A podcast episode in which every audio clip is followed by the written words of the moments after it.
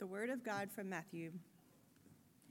Now, after Jesus was born in Bethlehem of Judea in the days of Herod the king, behold, wise men from the east came to Jerusalem, saying, Where is he who has been born king of the Jews? For we saw his star when it rose and have come to worship him. When Herod the king heard this, he was troubled, and all Jerusalem with him. And assembling all the chief priests and scribes of the people, he inquired of them where the Christ was to be born.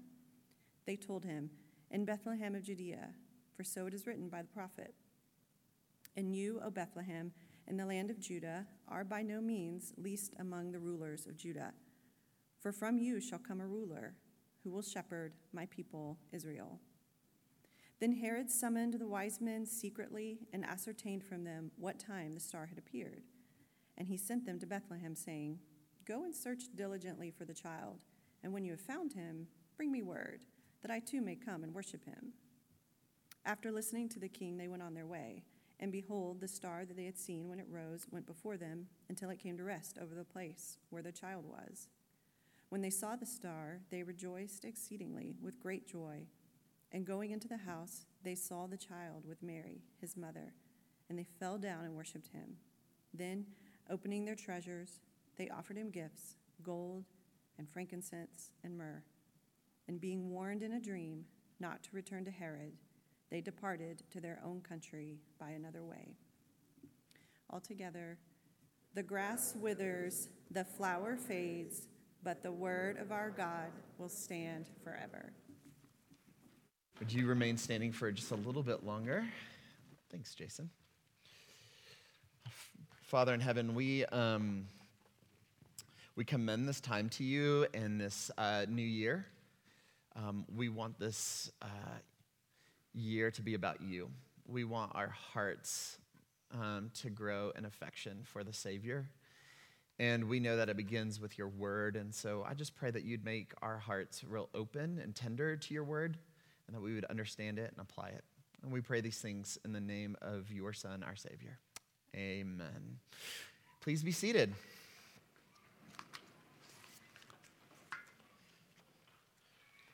Well, good morning.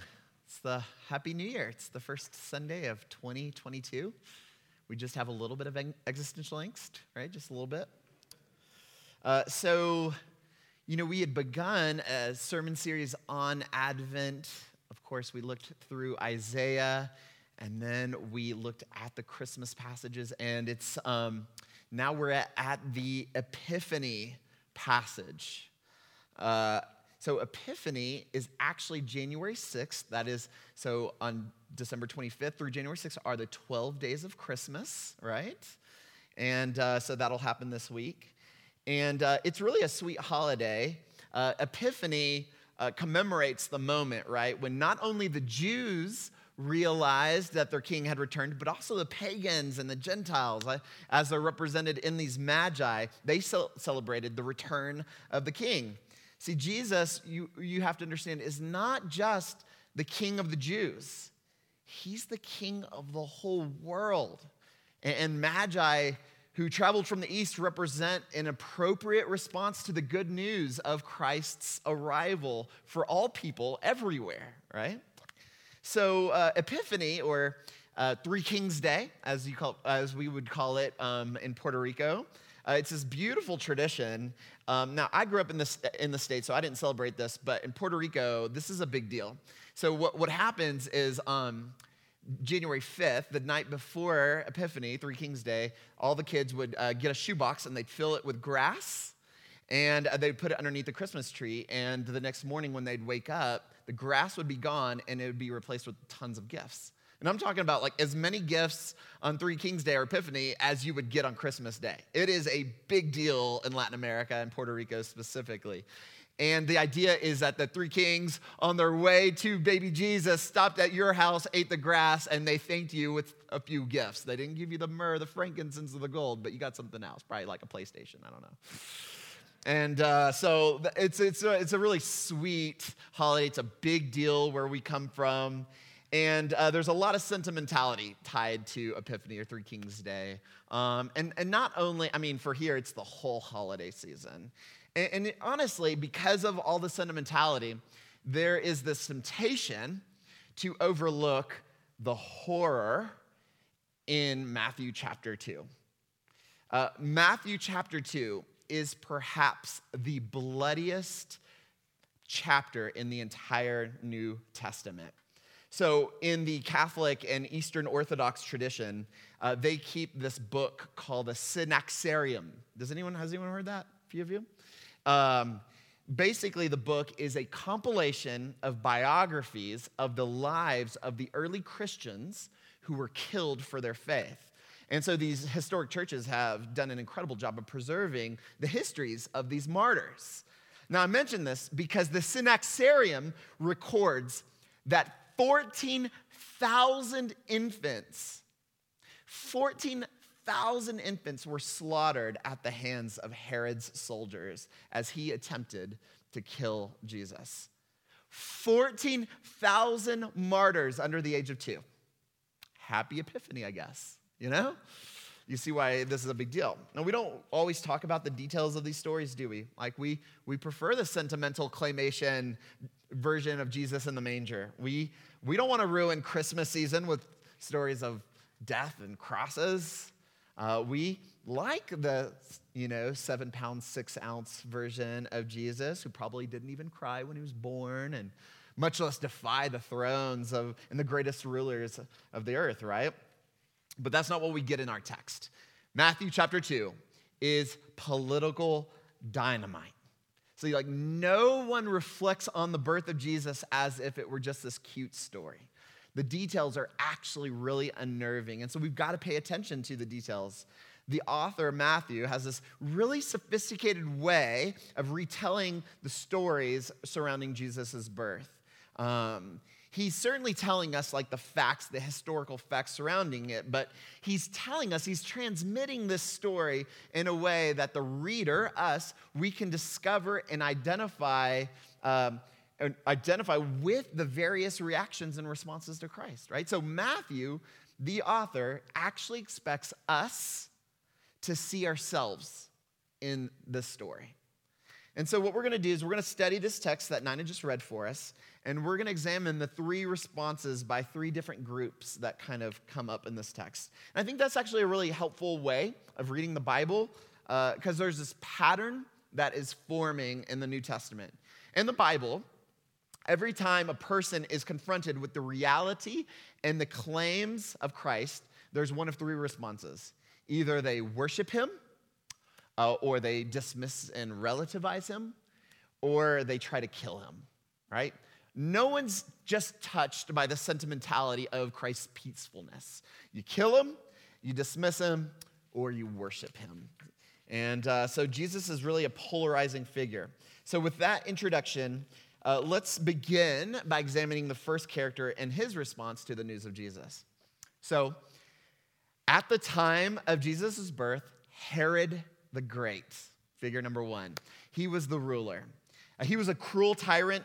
He was actually guilty of killing his own wife and a few of his sons and relatives. We're told that at Herod's own funeral, he had several nobles from the ruling class killed so that there would be people mourning at his funeral. He was a maniac. He's known for his ruthlessness. Uh, but he's also known for another thing. He's known for his building projects. He actually financed several important temples and theaters and palaces. Among those projects, he, uh, he financed the, the Jewish temple and the restoration of the Jewish temple in Jerusalem. So Herod, follow this, is credited with restoring the temple so that the Jews could offer their sacrifices once again. And as a result, Herod came to be known as Herod, king of the Jews. Herod, king of the Jews. It's important to understand because when the Magi come into town, they ask, verse 2, where is he who is born king of the Jews? And that is what awakened Herod's anger. I mean, Herod is the king of the Jews, and there are these, yet there are these rumors of a baby, of this new king, and this kind of explains his fury, right?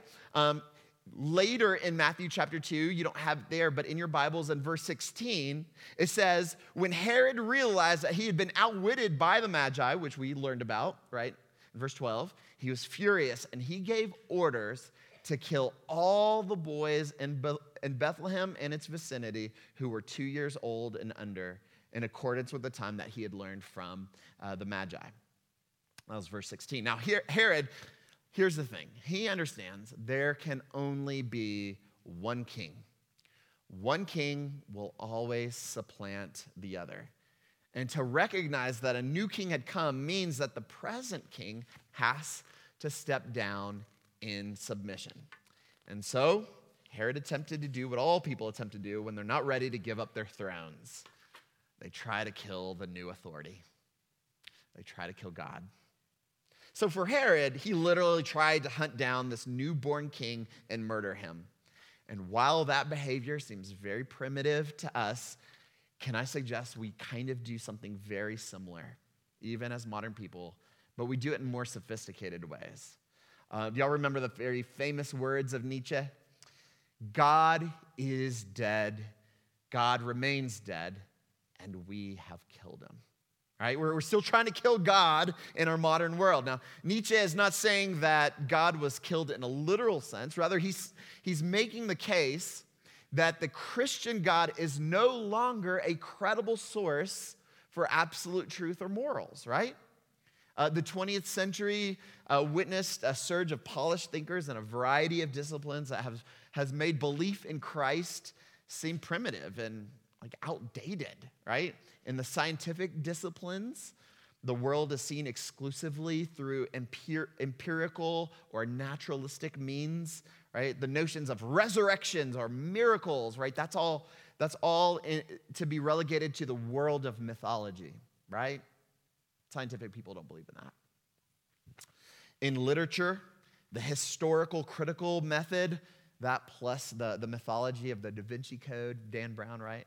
It's actually reduced the Bible into this document that smart people just should not trust in, in the disciplines of philosophy. Important thinkers like Derrida, we, we talked about this in church-wide discipleship. He introduced concepts like uh, deconstruction, and, and when improperly understood, it's, it's leading people to like separate meanings from objects, right? It's weird. And, uh, and all these tools in these various disciplines are great for what they're up to, except that they're misused to dethrone God. Our culture is deeply suspicious of authority and power, and that's what Jesus Christ represents authority and power. So instead of submitting to that authority and power, what we do is we create an intellectual culture that allows us to usurp that power and authority. And we put ourselves at the center of our own reality. And we use our academic tools to explain the non reality of God so that the only functional God around in this universe is us, right? We are our own rulers. We are the kings of our own hearts. We are the kings of our rights, our dreams, our decisions, and we have this sort of pseudo freedom. We're going to talk about pseudo freedom this week in our church wide discipleship. But what this amounts to is this context where de- denying the existence of God appears intellectual, while belief in God seems archaic and anti intellectual. As to say, God is dead. Now, if you're in academic circles and you're there, we have several PhD students in our, in our congregation, you know you, got, you have to start hiding your deepest beliefs in order to be respected, right? Loyalty to Jesus is it's kind of perceived as a little bit cringy, a little bit embarrassing. Authority of Christ is reduced to ethics for primitive people, people who aren't free thinkers, right? Now, let me just make one clarification. Because there is a long sort of tradition of spirituality in the United States, generic belief in God it's not completely rejected, not even in Denver. but it's serious belief in Christ that's embarrassing, right? I mean, it's okay to say that you believe in God, but you better stay balanced. You know, you know how we use that word, right? Stay balanced. A little bit of religion's okay. Don't take this too seriously, right? And so you and I, we're not permitted to admit our deepest love and our affection for Jesus without sounding, sounding a little bit weird, a little bit anti-intellectual, right? Have you, I mean, like, have you ever felt a little bit marginalized because you love Jesus a little too much in certain circles? I mean, have you ever not ever felt the walls kind of close in from you? You have. If you haven't, I would ask, have you, have you really submitted your life to Christ? I mean, are you afraid that people will stop taking you seriously if you love Jesus too much?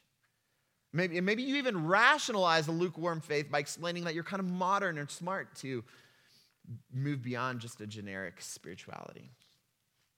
But let me ask you this is that actually how you're keeping your throne?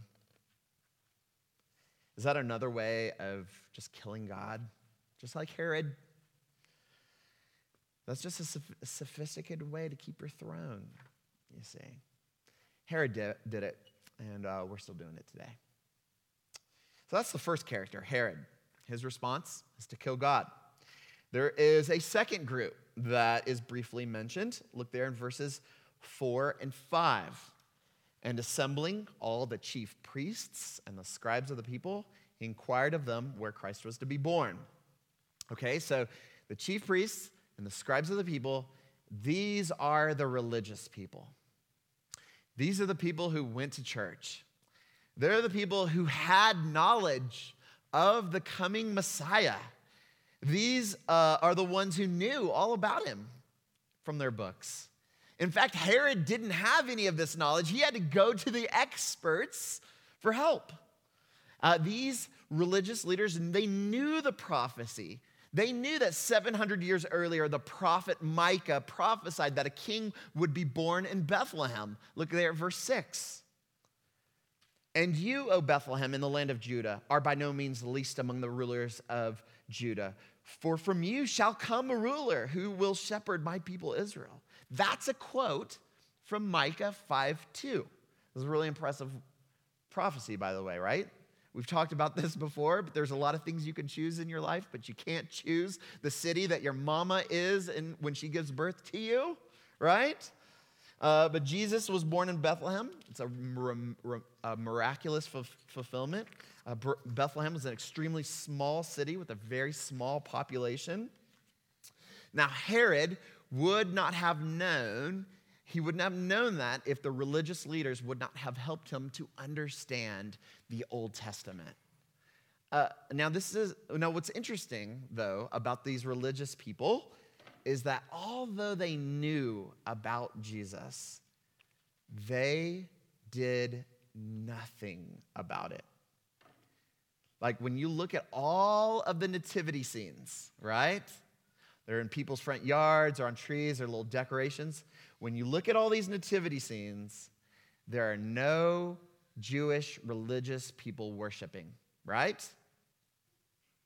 I mean, think about this. These pagan magi traveled hundreds, if not thousands of miles to find Jesus. Meanwhile, religious people of the same religion could not walk six miles to find him and to celebrate the birth of their king. What is going on?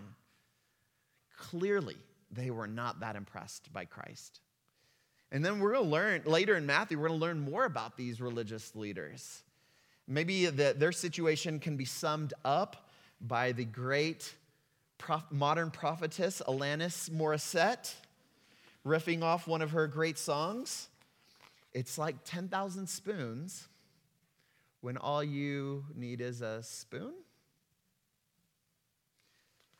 You know, it's like having needing a spoon when someone's offering you a spoon when you have 10,000 spoons. You just don't have any need for spoons, right? Why, why do I say this? Listen, these religious people, by tradition, they knew about their promised Messiah They just had no need for him. He's just another spoon. Now, let me explain how this works. So, in the Old Testament, God put into place this system of laws and sacrifices, and the people are supposed to obey the laws and sacrifice animals for their sins.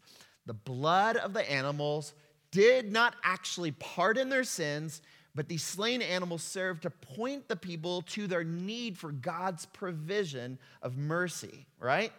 And so the laws and the sacrifices were an act of faith in the coming Savior.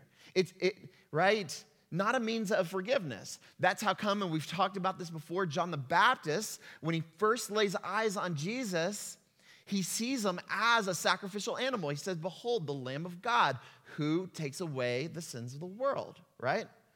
So the religious people, they liked religion, but they hated Jesus. The religious leaders created this system of theology that taught that God would accept you if you kept the law. Be, in other words, we might say it like this in, in modern parlance be a good person and God will accept you, right? Isn't that how we say it? And listen, these religious people, they were legalists. They kept the law much better than us. In terms of being good people, they're better than us. They looked down upon people who were not upright like they were. When they saw Jesus, the Messiah, they saw him as being unnecessary to their religion. Just another spoon in a sea of spoons. You see the problem? It's that Jesus was just a footnote in their religion. Jesus died on a cross, but his death was unnecessary for them. The religious people dismissed God, relativized his worth by relying on their own moral performance, their goodness for their acceptance before God. This response to Jesus, you guys, is still present. It's still present in churches. A lot of people believe in Jesus Christ, but he's by and large relativized, right? I mean, some religious people will call upon him when they're in a tight spot, when they're going in hard times, right? But day in, day out, there's no sense of profound desperation for the Savior. I mean, we come to church, right, when it's convenient. We eat the bread and the wine. Uh, it's a part of our tradition, but we're not desperate for Him, right? We think that our lives with or without Jesus in the church would be really kind of the same. There's no sense of this intense desire of leaving our cities to find and worship the newborn king, to adore him, to offer him our lives. Now, while religious people don't deny God, they do something that's more dangerous. They just make Christ this extra part, this extra thing to their religious routine and their religious ritual, right? That's a very common response to Christ, our King. Listen, if you have never like cried out to God, my God, my King, I, I can't even live a single moment without your mercy and your forgiveness saturating my soul. Come, be near to your servant. I am yours. If you've never like said those kinds of words, why don't we make 2022 about being honest? Why won't we say those words? Maybe you can take, maybe part of your resolutions this, this year would be to say those words, confess that desperation to Him. I want us to be more than just like the religious leaders. I don't want it to be another spoon in a sea of spoons. All right. So we've seen two responses from Herod and from the religious leaders. Now let's turn our attention to the final group of uh, characters in the story. Uh, the whole reason why we have this, this holiday, this religious holiday called Epiphany. Finally, we have the three kings. All right, just a little bad news up front. Let's just start with the bad news. Contrary to our tradition, there were not three, although they did bring three gifts. It's just plural. We don't know how many. And uh, the other bad news is they're not kings, uh, they're magi. They're magi. So, magi are like Gentile priests who uh, likely practiced astrology and dream interpretation. Uh, they were often used to offer wisdom to rulers, right? So they're political officials from royal courts. Now, it was commonly believed in the ancient world that important events on earth would be reflected in the stars. And that's why they're always staring at the sky. And then, of course, the reverse is true. If something happened in the sky that was spectacular, it meant that something important was happening on earth.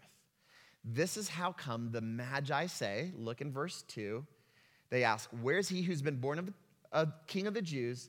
For we saw his star when it rose, and we have come to worship him. Now, in fact, this concept is present in the prophetic declarations, even in the Old Testament. So, for instance, in Numbers chapter 24, verse 7, it says, I see him, but not now. I behold him, but not near. A star shall come out of Jacob, and a scepter shall rise out of Israel. So, the star that we see over the nativity scene is an important part of the story that Matthew is telling us about this arrival of King Jesus, right? And the star is like more evidence, right, of Christ being the fulfillment of the Old Testament promises, right? Not only Micah 5 2, but in uh, Numbers 24. So these magi see this star and they begin this trek from the east. It's likely Armenia or Babylon in the ancient world, it's very common for like royal regimes to send emissaries with convoys to neighboring countries to give gifts of recognition to a new king, right? It's an act of diplomacy, right? So apparently their trip was remarkably far because it took quite a bit of time for them to arrive, right? The, the Magi, if you'll, you'll see, does it, does, they didn't just go to the manger where Jesus was born. By this time, Mary and Joseph have moved from the barn into a house. Look there at verse 11. The Magi, it says of the Magi, in going into the house, they saw the child with Mary and his mother. So somehow they've moved. There's some time, a couple years even, or at least several months. Has a, there's time that has transpired between the birth of Jesus and the arrival of the Magi. It's been quite a trip for them. Jesus is probably at this point maybe a year old. We don't know. But this is actually why Herod felt compelled to murder all the children ages two and under. Not, not just newborns, right? There's this range from newborns all the way up to age two. But what happens next is shocking. First, the Magi come to a palace, right? Because that's where kings live. They live in palaces. They quickly noticed that Herod is an impostor. So they didn't offer him the gifts, rather, they kept looking. Finally, they found him. It didn't matter that Jesus was not robed in purple. These men, these magi, knew what was at stake. They didn't find only, you guys, the king of the Jews, they found the king of the whole universe. And they didn't just pay homage to this king, they worshiped him. Look there at verse 11 again. They, going into the house, they saw the child, they fell down and worshiped him. And opening their treasures, they offered him gifts gold and frankincense, frankincense and myrrh. Now, just think about this with me, would you? Something happened in the stars that was so spectacular that royal dignitaries from a different country, from a different religion, decided to take a very long and expensive trip.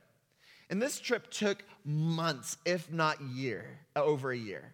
And they kept going until they arrived in an ordinary house, only to see a poor, uneducated couple with a baby that smells like a barn.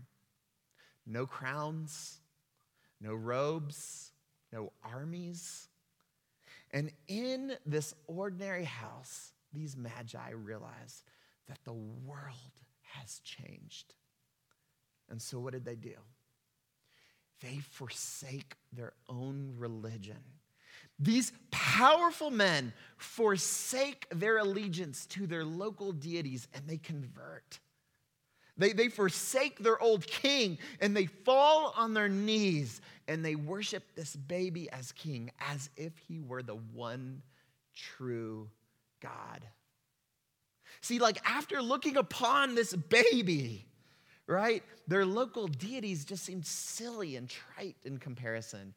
They forsook all of their philosophies because the incarnation of wisdom, the incarnation of truth had arrived in bodily form in Bethlehem.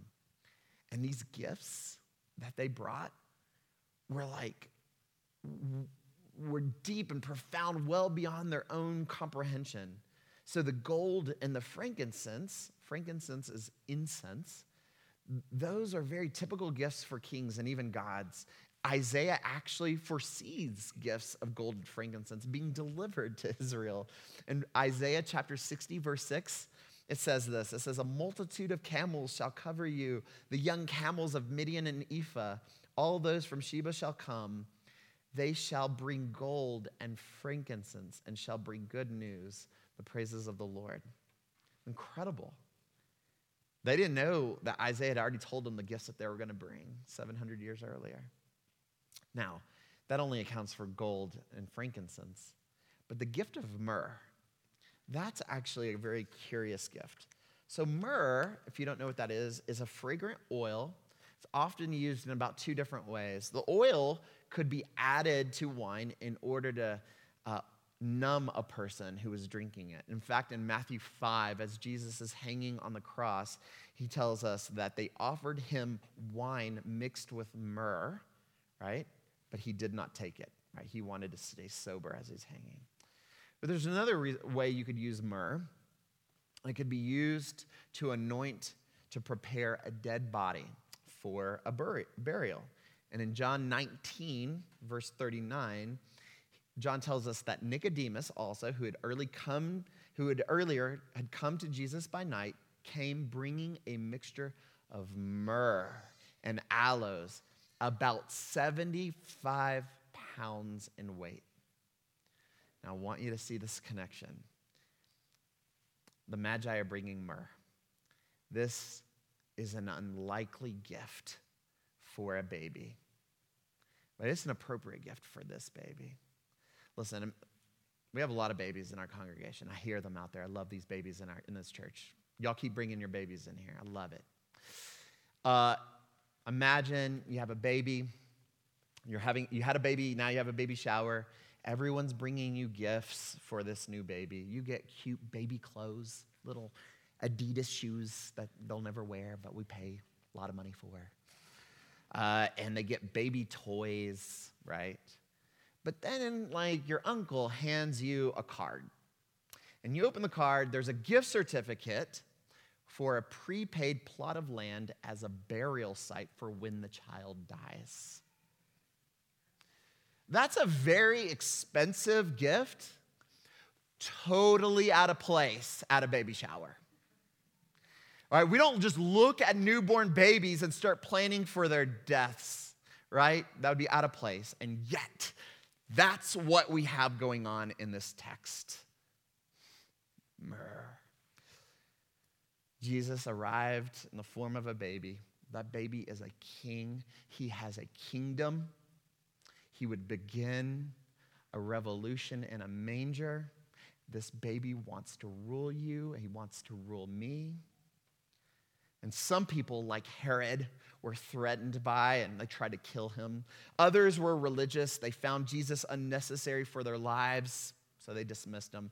But the ones who would be truly wise, they responded in the only correct way. They worshiped him.